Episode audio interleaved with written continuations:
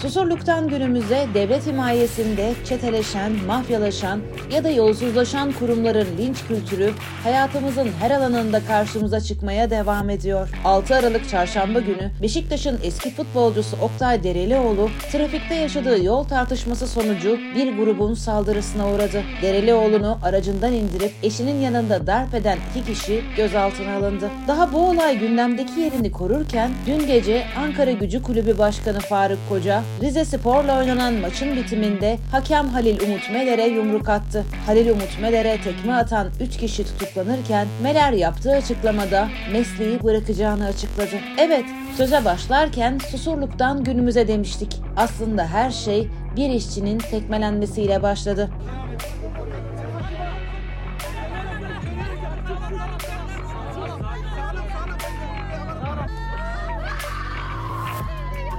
Soma'da üç yüz bir işçinin can verdiği maden faciasında o dönem başbakan olan Erdoğan'ı protesto ederken yere düşen madenci Erdal Kocabıyık, Erdoğan'ın başbakanlığı döneminde müşavirliğini yapan Yusuf Yerkel tarafından tekmelendi.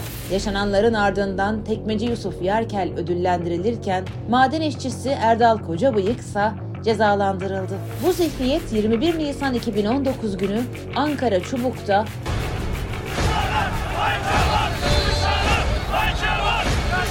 P K K tarafından katledilen Er Yener Kırıkçı'nın cenazesinde Kemal Kılıçdaroğlu'nun peşine düştü. Şehide saygı duymayan zihniyet ne şehidin ailesine ve yakınlarına ne de şehidin vedasına saygı gösterdi. Linç edilme tehlikesiyle karşı karşıya kalan Kılıçdaroğlu yumruklandı. Sonrası ise malum. Bu zihniyet yedi Ocak iki bin yirmi iki günü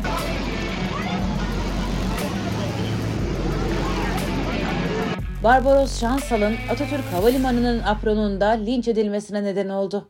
Linç davasında yargılanan on üç kişiden on ikisi beraat etti. Sadece bir kişi iki bin beş yüz lira adli para cezasına çarptırıldı ve o da ertelendi. on iki Nisan iki bin on Muş'un Bulanık ilçesinde çıkan olaylarda iki kişinin ölümüyle ilgili davanın Samsun'daki duruşmasını izleyen dönemin Demokratik Toplum Partisi Genel Başkanı Ahmet Türk yumruklu saldırıya uğradı. Alnı yarılan ve burnu kırılan Türk'e saldıran İsmail Çevik yakalandı ve altmış sekiz gün cezaevinde yattı.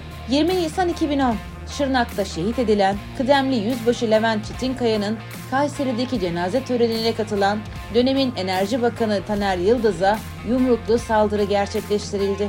otuz bir Ağustos iki bin yirmi Türkiye İşçi Partisi Hatay Milletvekili Barış Atay, sosyal medyada Süleyman Soylu ile yaşadığı gerginliğin ardından yumruklu saldırıya uğradı. on beş Ocak iki bin yirmi bir Gelecek Partisi Genel Başkan Yardımcısı Selçuk Özdağ, evinin önünde silahlı sopalı ve yumruklu saldırıya uğradı.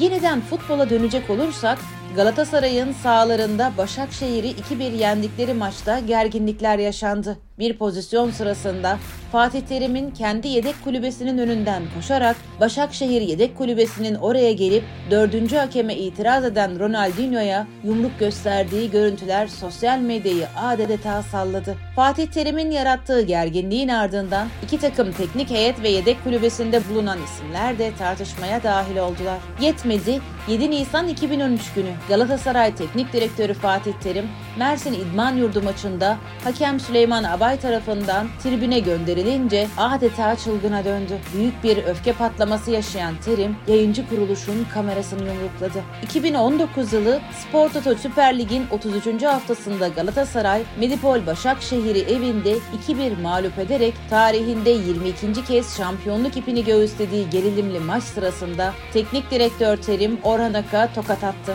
O dönemde Başakşehir yardımcı antrenörü olan Orhan Ak yaşananları şöyle anlattı. Bir teknik adam hem de eski çalıştığı oyuncusuna hem hakaret yapacak hem yumruk atacak, sonra kulübenin arkasına kaçacak. Delikanlı adam devam eder. Sadece futbolda değil, mecliste de yumruklar çoğu kez havalarda uçuştu. Milletvekilleri ya izlemekle ya da kınamakla yetindi. Mecliste kızılca kıyamet koparken olaylara hiç karışmayan, hatta film izler gibi seyreden vekiller de vardı. İşte bu görüntü sosyal medyanın gündemine oturdu. Tezkere kabul edilmiştir. Alınan karar gereğince Bir gece ansızın karara sunulan önergeler her zaman olduğu gibi reddedildi. Sadece futbolda değil, Susurluk'tan günümüze gelen bu zihniyet, bu linç kültürü sokağa çıkıp halkı copladı. Bunlardan sadece bir tanesine susan toplum, yaşananlara karşı refleksini veremeyecek duruma geldi. Medeniyet ise hayat şartları gibi asgari seviyeye düşüp çürümeye devam etti. yirmi beş Nisan iki bin on altı günü Türkiye Futbol Federasyonu ikinci Lig takımı Ahmet Spor'un yöneticileri Ankara'da oynanan Ankaragücü maçı sonrası protokol tribününde saldırıya uğradı.